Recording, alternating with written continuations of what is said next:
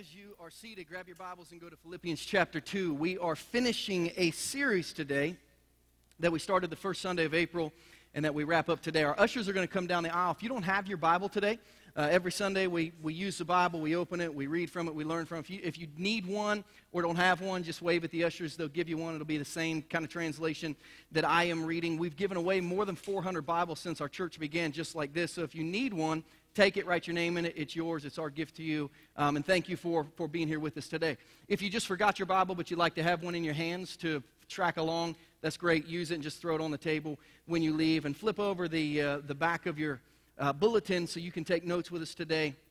And we enter week four of a series that was intended to, as we rolled out of Easter, teach all of us four little things that we could do spiritually that would have big spiritual impact. So we named the series Big, not because I'm asking anyone to do anything big, but by doing small things, I believe we can create big spiritual impact in your life. The first week of that, we, we talked about the big picture. And we said, hey, here is the big picture. Every Christian needs to be aware that what's most important to Jesus is what we call the three greats the great commandment, love God, the great commission, love people and help them know Jesus, the great compassion, help hurting people. We said, great, we, we want to be a church that's known as great commandment, great commission, great compassion people. That's, that's who we want to be. We want to get the big picture and live our life according to the next two weeks. We looked at prayer. And we said, prayer is a little thing that we just do a little bit at a time, but if we would begin to pray, it would have big impact on our spiritual life and in our intimacy with Jesus. So, two weeks ago, we talked about prayer. We went through the Lord's Prayer and taught the outline that Jesus taught his disciples so we could understand how to pray. Last week, we came back and we looked deep into the book of James at what we called prayer problems. James said, if you're going to pray and you do these things, think these things, live this way, your prayers will never be answered. So, if you're going to pray, you need to know what will cause problems in your prayer life and get rid of them and, and those three have been important messages for me, but kind of uh, what I would call lifetime messages for me. Those are purpose messages for me. I wrestled through the Great Commandment, Great Commission, Great Compassion thing for a couple years before we started the church. And I feel like that's very important to me now. And I feel like I live my life and lead my church as a Great Commission, a Great Commandment, Great Commission, Great Compassion type of Christian. So uh, teaching that message was awesome, but it didn't impact me much of that week. Like I didn't think about it all day every day. The prayer messages, God, God last year really spoke to me in 2012 that my prayer life was lacking. So I had spent a lot of time studying prayer, trying to dive into prayer, trying to really understand God through prayer last year. So when I got to it this, this week, I was passionate about teaching it, but it wasn't something I thought about every day because I was engaged in it. And the prayer problems from James, I love, but because I've realized how important prayer is, I try, I try not to do those things. So those three messages I feel like could have a big impact on the people of our church, but they, they weren't something that dramatically impacted my life like this week's message. And this week's Bible study that we're getting ready to dig into in Philippians chapter 2 um, has been something that I promise you, at least a hundred times this week, I have thought about, and it has stopped me cold in my tracks. And our Bible study today, based on Philippians chapter 2, is called The Big Attitude Problem.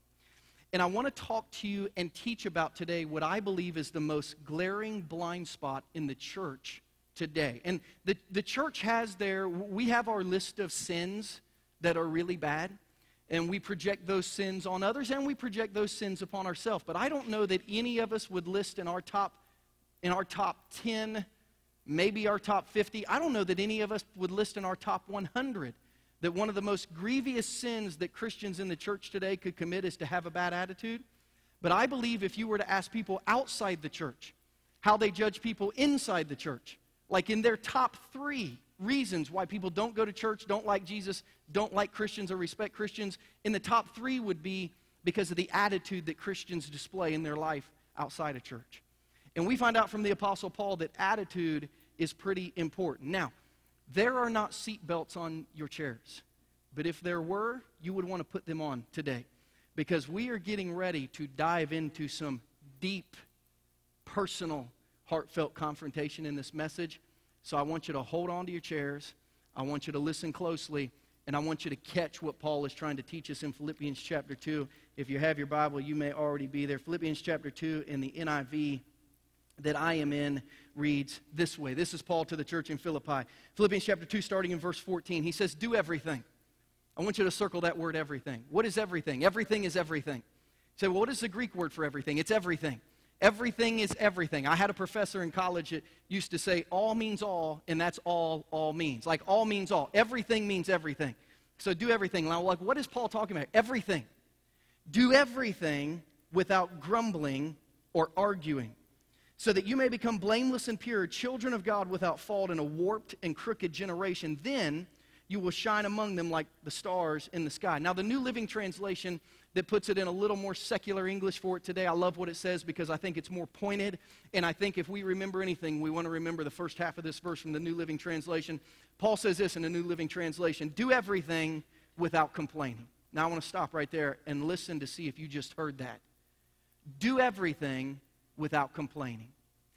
Do everything without complaining or arguing so that no one can criticize you. Live clean. Innocent lives as children of God, shining like bright lights in a world full of crooked and perverse people. Paul's message to the church is if you all want to stand out in the world, if you all want to have influence for Jesus, let me tell you where it starts. Live a life where you stop complaining about everything so you'll stand out as different. Now, as I've been studying this all month long, and I've been really reflecting on this this week. I believe that the church, when I say the church, Christians in general, I believe that the church has an attitude problem. I actually believe they have two. And it's not the specific attitudes that I, that I want to speak to. You're not saying, well, I wonder if it's one of my two. No, it's, it's, a, it's an area of attitude, not a specific attitude. But I believe after studying what Paul wrote and going through the Bible and trying to understand what he was saying, I believe the church has two major attitude problems that I want to share with you today. And I believe, like I, I had people coming up to me after the first service today apologizing to me for their attitudes and I didn't even know what was going on in their life. But this message is going to hit home for some folks today, like it hit home for me. The church has two attitude problems, two areas of attitude problem that we need to look at today. Because if we want to have influence in our community for Jesus, and man, I know I do. If we want to have influence in our homes for Jesus, influence in our neighborhoods for Jesus, influence for our jobs in our jobs for Jesus, then we have to fix this area because some of us our attitude is keeping people from seeing Jesus, we need to recognize two big things, two big attitude problems that I want to make you aware of today. The first is this we have no awareness of our attitude. We have no awareness of our attitude, and even more than that, how our attitude is impacting people. And Paul, first and foremost, to the church in Philippi says, Listen, you all need to be aware of how you're acting and how other people perceive you. He says this in the New Living Translations do everything without complaining and arguing. What does that tell us? They were a bunch of complainers. They were people who were arguing about anything and everything. But in the NIV that, that I was reading, he, he gives an incredible backdrop which teaches us an incredible lesson beyond do everything without complaining and arguing. Let me read it to you in my Bible. Do everything without grumbling or arguing. Why? So that you may become blameless and pure, children of God without fault in a warped and crooked generation. Now, you probably don't see it there. But if you look at your Bible real closely in verse 15, where he says, so that you may become children, blameless and pure, and then it has quotations, children of God without fault in a warped and crooked generation, quotations. He's quoting an Old Testament verse there. That's why they threw those quotations in. Paul is teaching us a present day lesson and he's saying the way you remember this lesson is by remembering what happened before you. Do everything with, without complaining and arguing. Why? Paul says, so you won't be like them. L- like who? Let me give you the backdrop. And let me tell you how important sometimes it is to understand a backdrop. When, when Danielle and I fell in love, I met her my, my junior year of college. It was her freshman year of college. We met in August, and we were engaged by December. I mean, I just knew she was the one that I wanted to marry. And over Thanksgiving break, I knew I was going to go home and buy her ring that I was going to present to her on Christmas break. So I took one of my best friends from high school with me, and we went to a jewelry store. One of my friends' moms owned and operated a jewelry store. And I walked in and I said, You know, I'm, I'm dating the most incredible girl in the world, and I'm going to ask her to marry me. And I, I can't spare any expense because she's the greatest in the world, and I need literally the greatest thing you have in the store for under $900. Um, you know, and she did what you did. She just laughed. And I was like, Seriously, I was a pizza delivery boy um, in college as my part time job. I worked at Pizza Hut. I, I, wore the hat and the shirt and had the little triangle that light, lit up on top of my car. And I literally had like a pocket full of cash and tips that I had got from from being a pizza delivery boy, which is why if you ever deliver a pizza to my house, I'm going to give you a big fat tip because I've been there, done that, um, and I've kicked people's dogs on the way out who haven't tipped me. So I, I know how that works when, when, when you're underappreciated. So I said, you know, I need the greatest, biggest, best thing for under $900 because that's, that's all I got. And she'd got this little bitty diamond.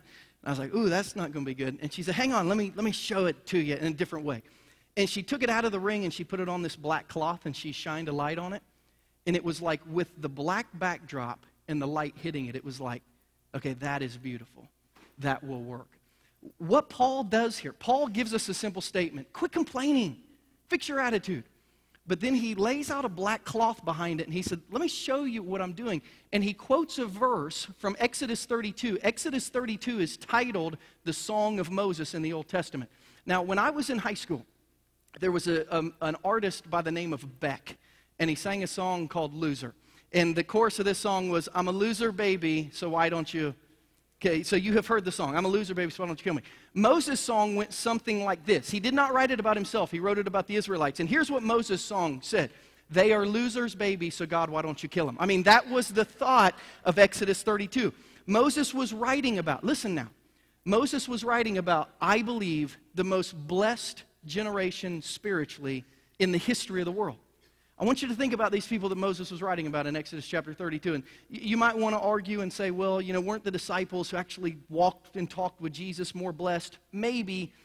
But I, I believe, man, this group in Exodus was as blessed as they came. This was a group who had lived through the 10 plagues of Egypt. If you've seen the 10 commandments or um, the Prince of Egypt or any of those movies or uh, know anything about the Egyptian plagues, they had lived through that.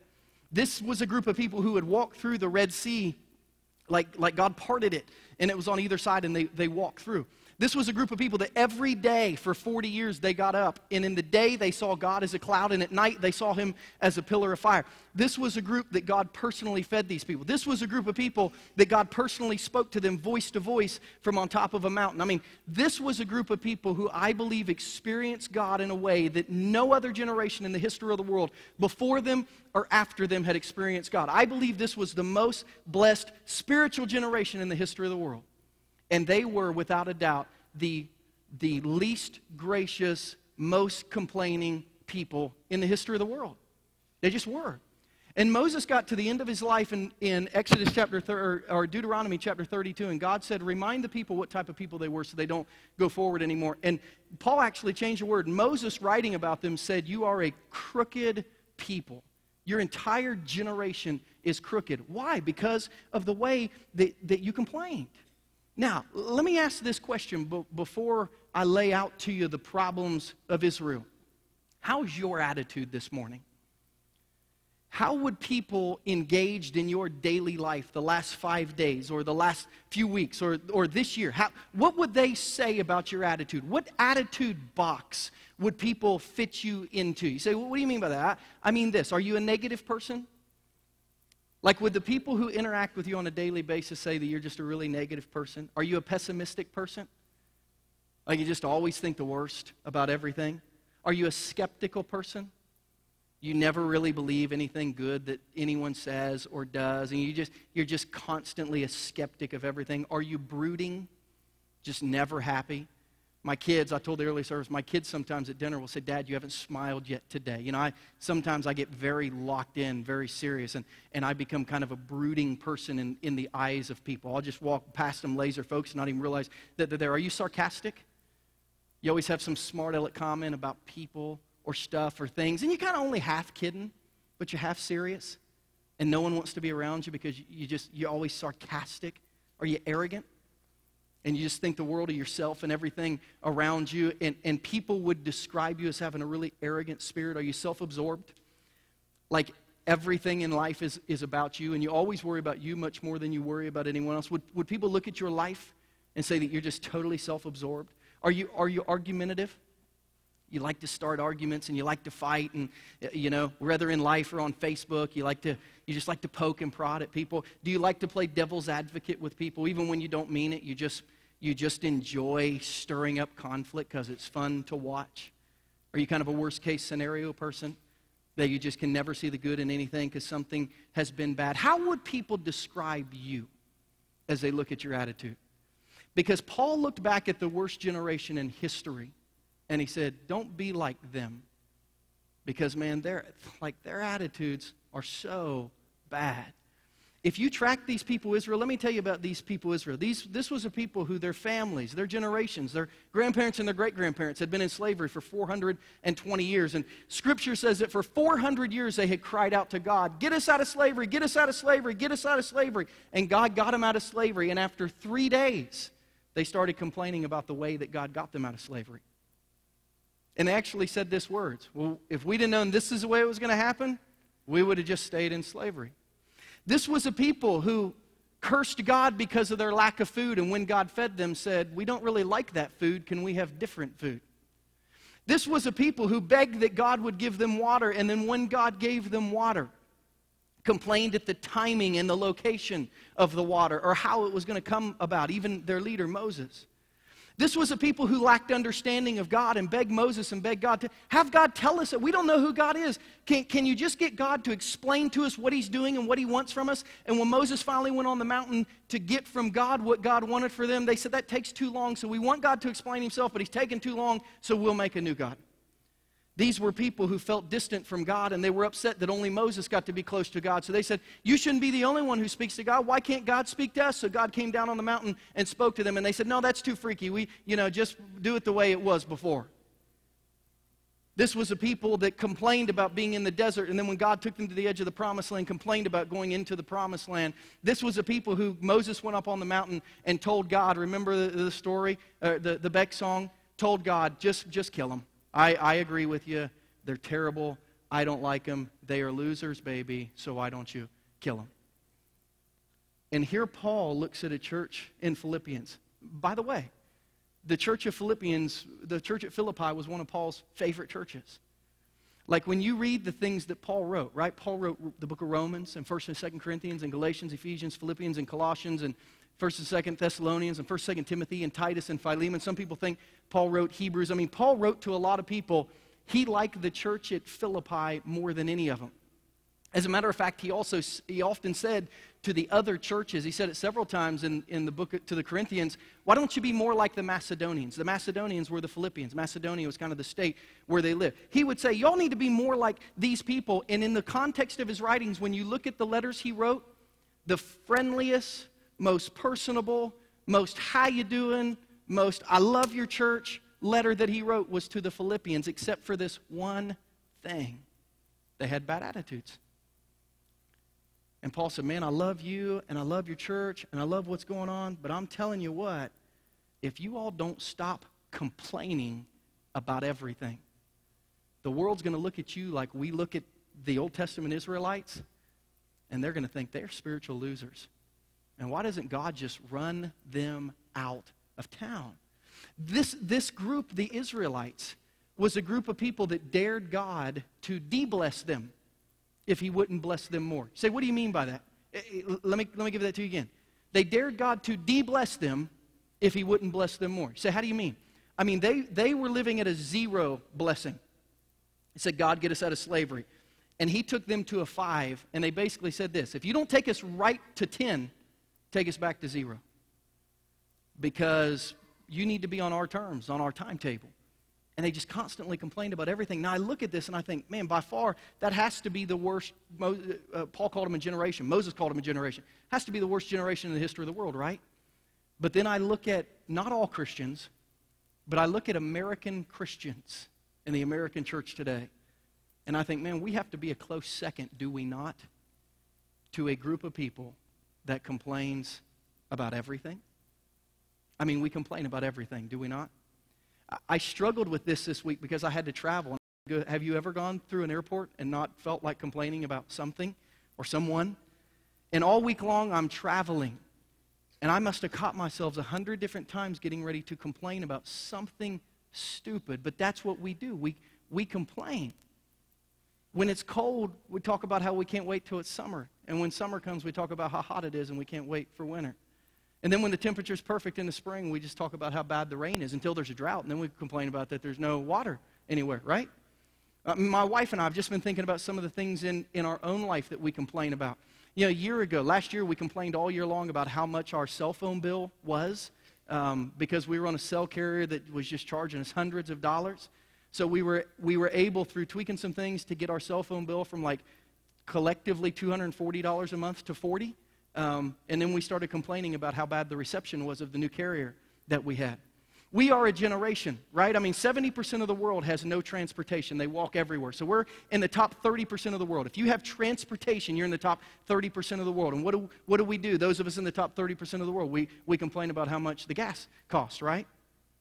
I love the community that I live in. I love how it's laid out. I, I love the school districts of my community. When I came back from India in February, I was so glad that the roads were paved and there were stop signs and there were stoplights and there were police officers who enforced stuff. But we complain about the taxes we pay to make that stuff happen. Do you get my drift? We complain, complain, complain, complain, complain. And Paul looks and says, Don't be like that. Don't be like that because the world is watching. And even if you're not aware of your attitude, they are. You know, in Philippians chapter 4, verse 2, this is how bad this got for the, the church in, in Philippi. I want you to go ahead and turn there if you have your Bibles open to Philippians 4 2. There's two ladies in Scripture who, who are remembered for only one thing. Maybe two things. Maybe they're remembered for how weird their names were. But the number one thing that they're remembered for is this Philippians 4 2. Think about this. Think about if you actually got to have your name written, preserved in Scripture for the whole world to remember you for the rest of your life, but it was for this. Paul said, I plead with you, Euodia and I plead with Syntyche to be of the same mind in the Lord. Paul actually, God had Paul write down the names of two ladies who couldn't get along who went to the same church. And I thought, man, as a leader, if, like if I had to leave our church today and never come back for five years, and I began to write individually to the leadership of the church to make sure that they kept things together and kept things going strong. I thought, are there any people in the leadership of our church help carrying the vision that don't like each other, that don't get along, that I would have to say, hey, this one, get over your stuff and get along with this one? And I thought, gosh, there probably is. And I thought, we are like the Philippi church. We are like the, the Exodus generation. We complain, complain, complain, complain. Paul said, stop complaining, stop arguing with each other. Can you imagine forever being remembered for a bad attitude? You know, my challenge to you this week, before I jump off this point, my challenge is, is I propose for our church a zero tolerance complain free week for seven days. And here's my goal that you don't complain one time this week about anything. And as soon as you begin to complain, you stop yourself and you just begin to keep track of how many stupid things you would have complained about and you begin to check your heart. Or just start looking on Facebook and count how many posts on Facebook are negative complaining thoughts versus how many are real positive things. And look at the generation of complainers and arguers and conflict that we live in. Say, Christian, why do you propose that? Two reasons. One, because I want you to begin to live a, a, life of at least lesser complaining, if not no complaining. I want you to be aware of your attitude and, and some things in your life that need to be, to be changed. But two, because of what the Apostle Paul says is so important in regards to our attitude. See, I, I believe the two biggest attitude problems in the church one is a lack of awareness, but two, a lack of understanding the influence that attitude has on our world. And this is where I really want to dig in today because in Philippians 2:15, I, I want you to see what Paul says here. Paul says, "Do everything without complaining and arguing." Okay, why?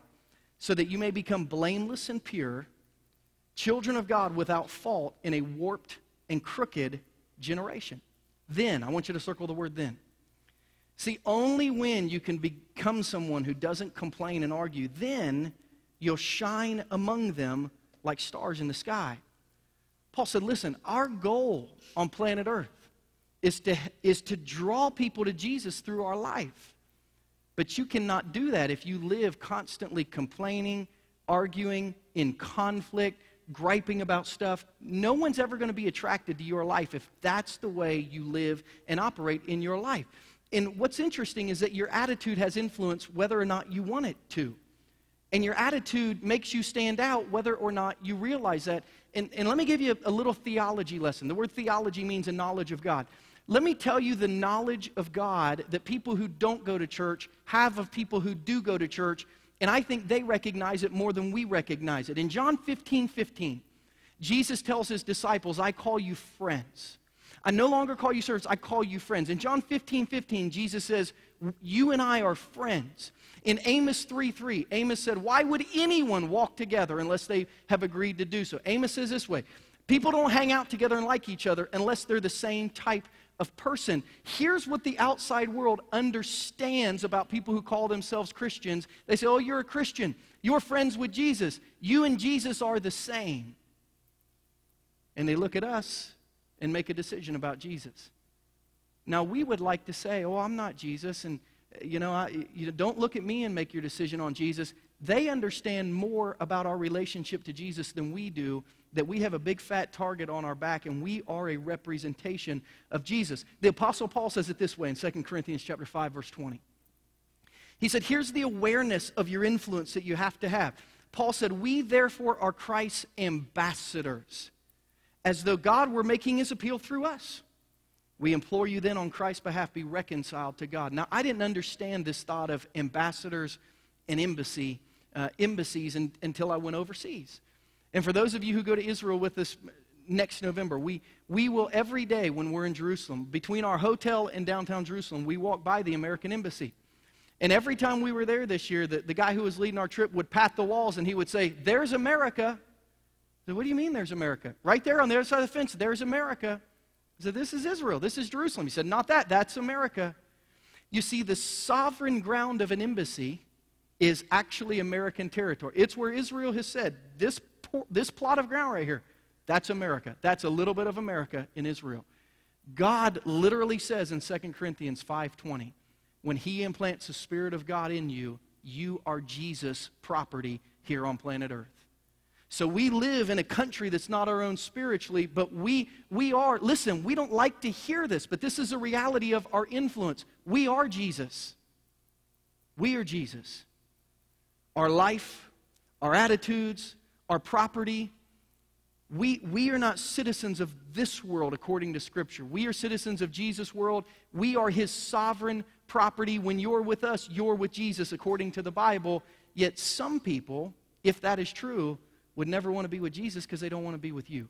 Why? Because you got a bad attitude. Something in your life has gone wrong that they don't want to be around. And so you say, I don't, I don't like that. Then don't call yourself a Christian. But if you're going to follow Jesus and you're going to, going to want to have influence for Jesus, that's why the Apostle Paul says he, he starts this entire chapter before he gets to quit arguing.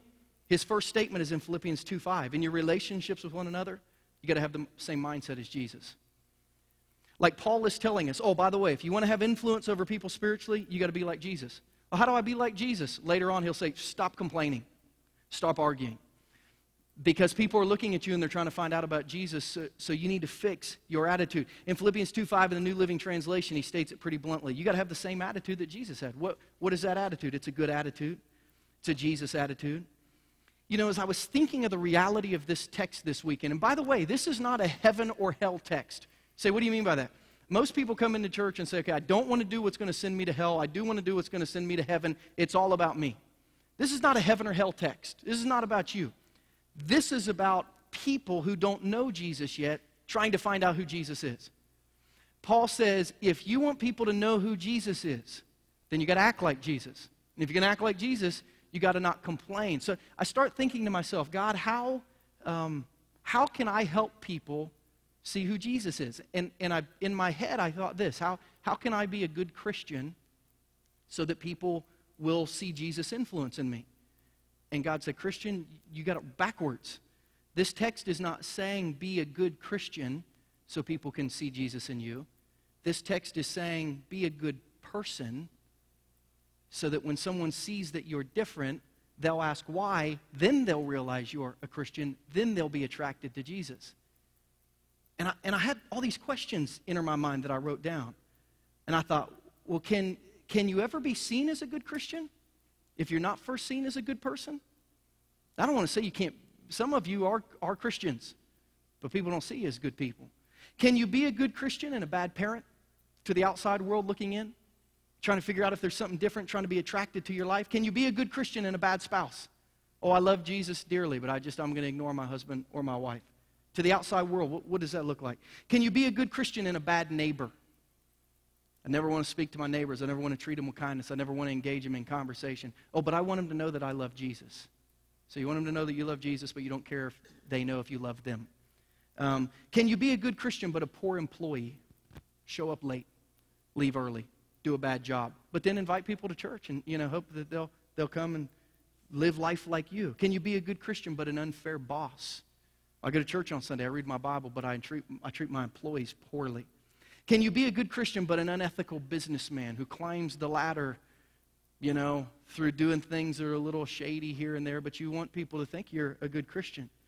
Can you be a good Christian but a, but a poor sport when you compete with people and you lose?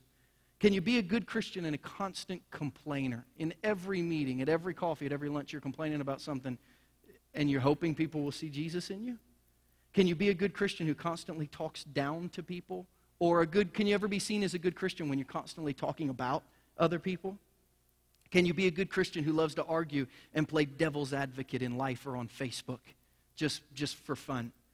Can you be a good Christian but have no self worth and always throw a pity party for yourself? So Jesus has added so much value to your life, but you hate your life and it's no good. Does that make Jesus attractive to people?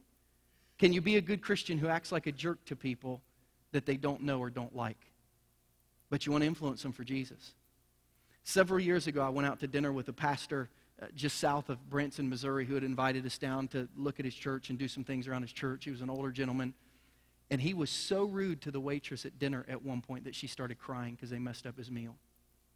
And I thought to myself, I will never be seen in public with this man again. I don't care if he's a pastor. I don't care how he preaches. I don't care how much he reads his Bible. This is not a good guy. And if people look at him and think Jesus, no one will ever love Jesus. But it's easy to lay that on others without looking at ourselves and seeing what attitude flaws are keeping people from seeing Jesus in us. Here, here's the very good news and bad news of church as I understand Philippians chapter 2. If our church is filled like, with people like you, for many of you, if our church is filled with people like you, there's going to want to be a lot of people who will come to our church. But if our church is filled with people like you, for some of you, no one will ever want to come to our church. Here's the good and bad news of evangelism and, and letting people see who Jesus is. If Christians are like you, for some of you, a lot of people are going to want to know who Jesus is. But if Christians are like you, for some of you, some people will never go near Jesus because they don't like to be around you. And, and we have a desire as a church to stand out because we want Jesus to stand out.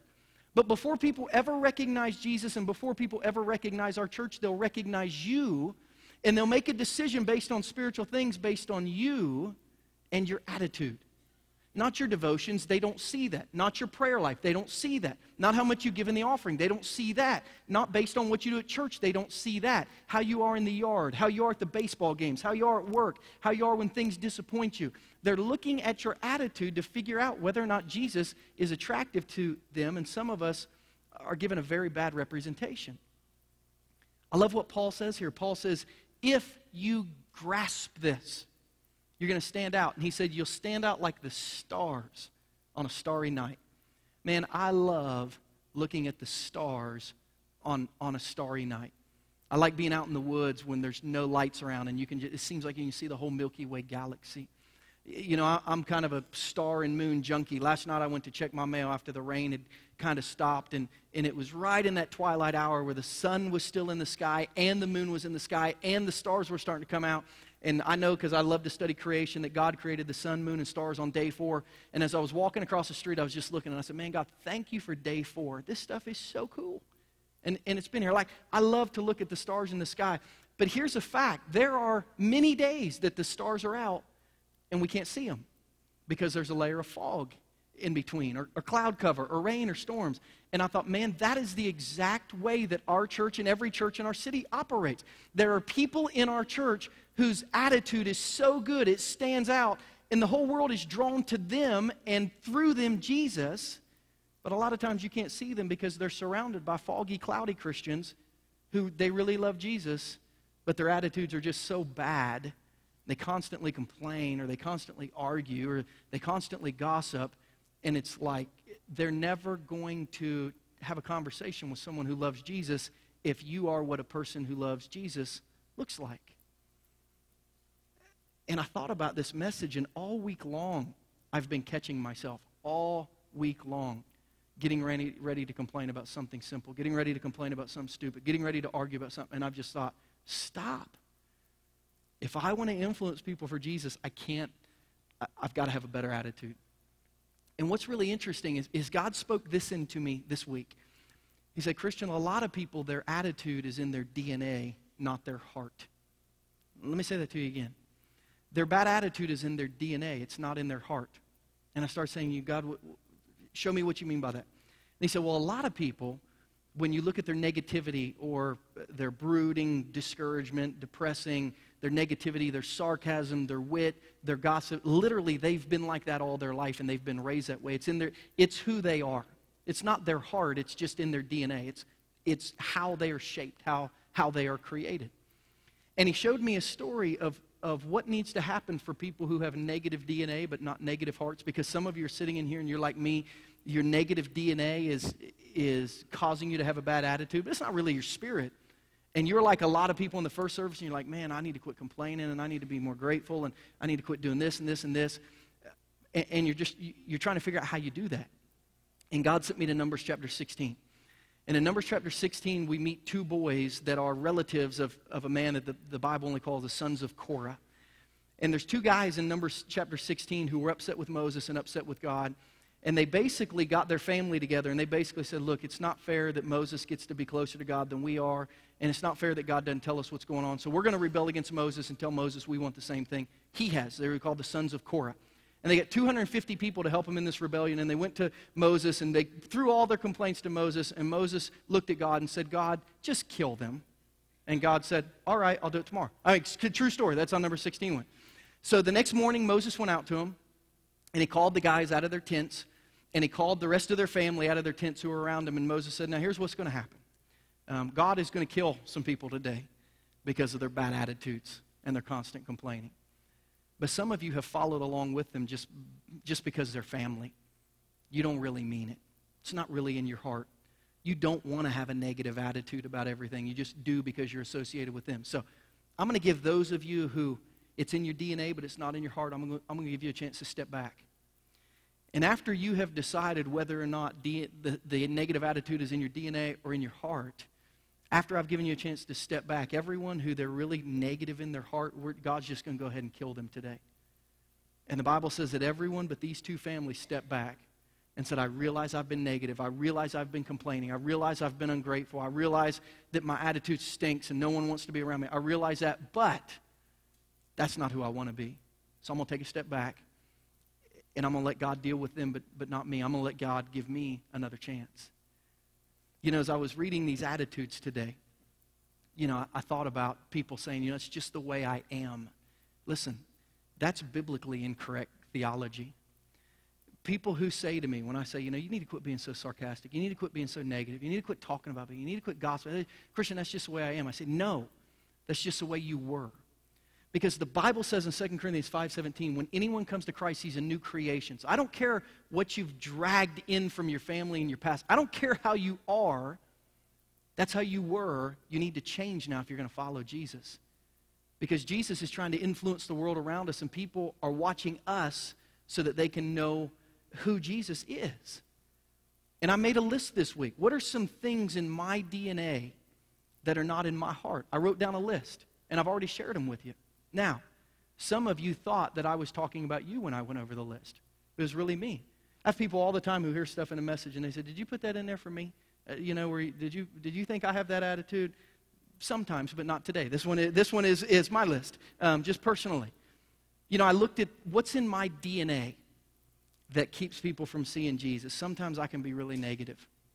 I can. I struggle to be positive. Sometimes I can be really negative. Sometimes um, I'm extremely pessimistic with things. And it's not that I want to see worst case scenario, it's, it's just um, that I do.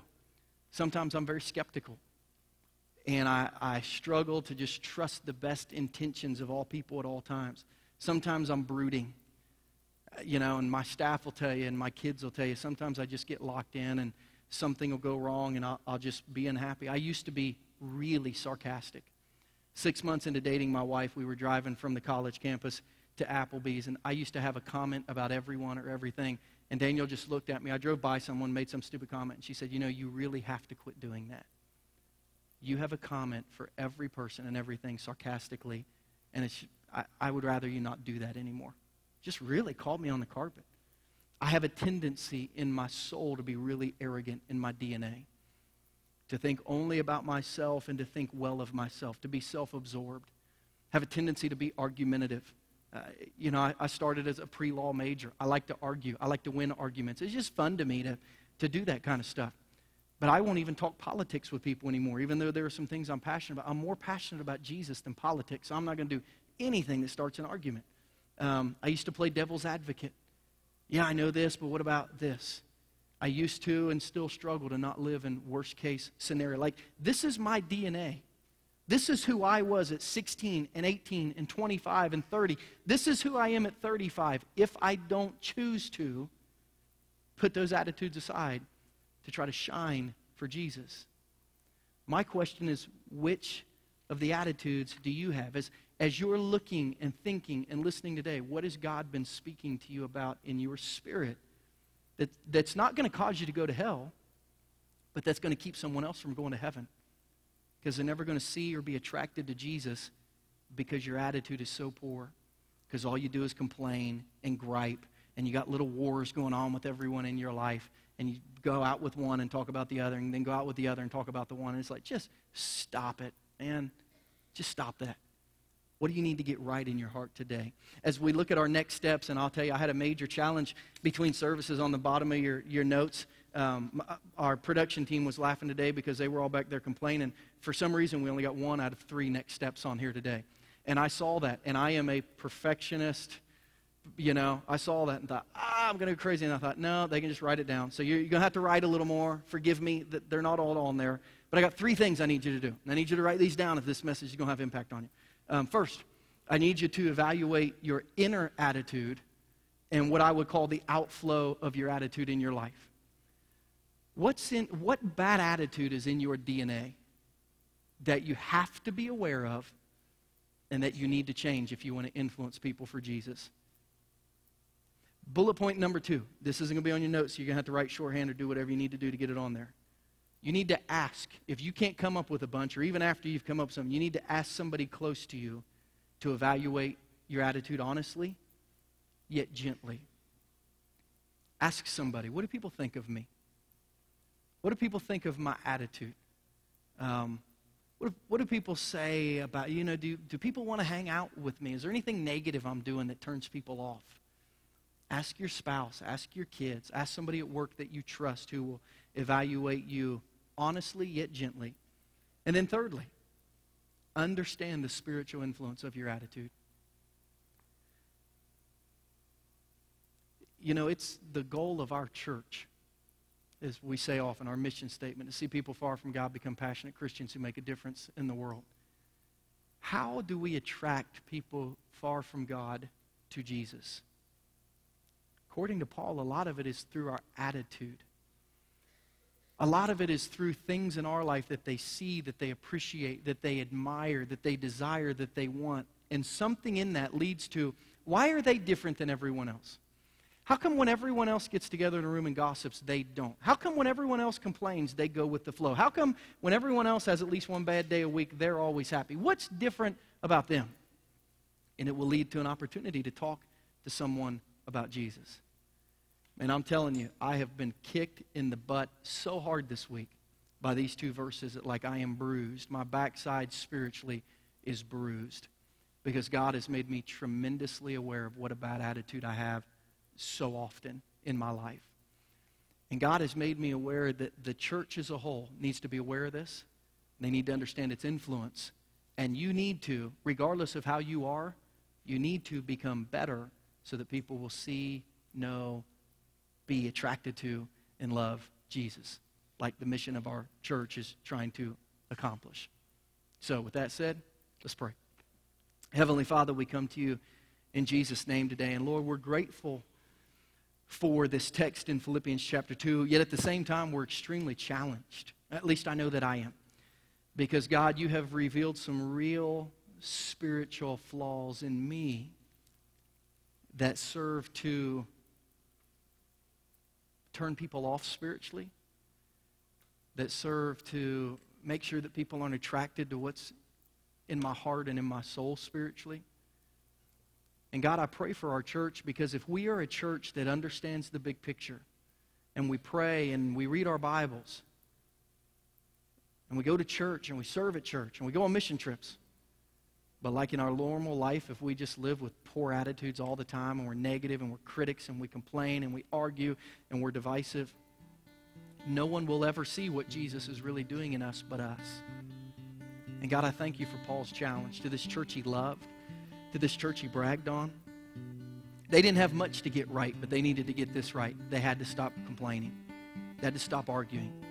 They had to quit being so ungrateful. They had to quit being a crooked and perverse generation that just could never be satisfied with, with what God had given, but always needed more. And even when they got more, complained that it wasn't just a little more. Help us not to be those people in American Christianity in 2013, but help us to live with gratitude, awareness, Help us to actually have positive influence. Let people, when they look at the spiritual sky of their world, see our life shining and think, that is an impressive life. What's different about them? And God, I pray that they'll see Jesus in us. With every head bowed and every eye closed today, I, I just want you right now to maybe just talk to God in your own heart. I want you right now to just tell God what He has revealed to you. Maybe you've got an attitude or three or ten like me that you have inherited throughout your life, but they've got to uh, they got to be buried if you're going to have influence for Jesus outside of church. Maybe you want to pray about the person that will help hold you accountable to make sure these attitudes are not a reality. And maybe you just need to pray and say something as simple as God, forgive me for complaining about so much. Help me to focus on the blessings, not to have a critical, crooked spirit when, when I've been blessed with so much. God, I feel like we really as a church need you in this area because you've called us to show you to this community. And, and we can't do that without having the attitude of Jesus. That's an attitude that doesn't complain, argue, gripe, bicker, divide. It's an attitude that stands out as something different. And God, I pray for every man, woman, teenager, child in this service that you'll convict us to the heart. Keep this verse bouncing around in our head until it shapes us to be more like you. Do everything without complaining so you can stand out and show people Jesus. We love you. We absolutely need your help to focus on this and to do it. So help us. We ask these things in Jesus' name today. And everyone said,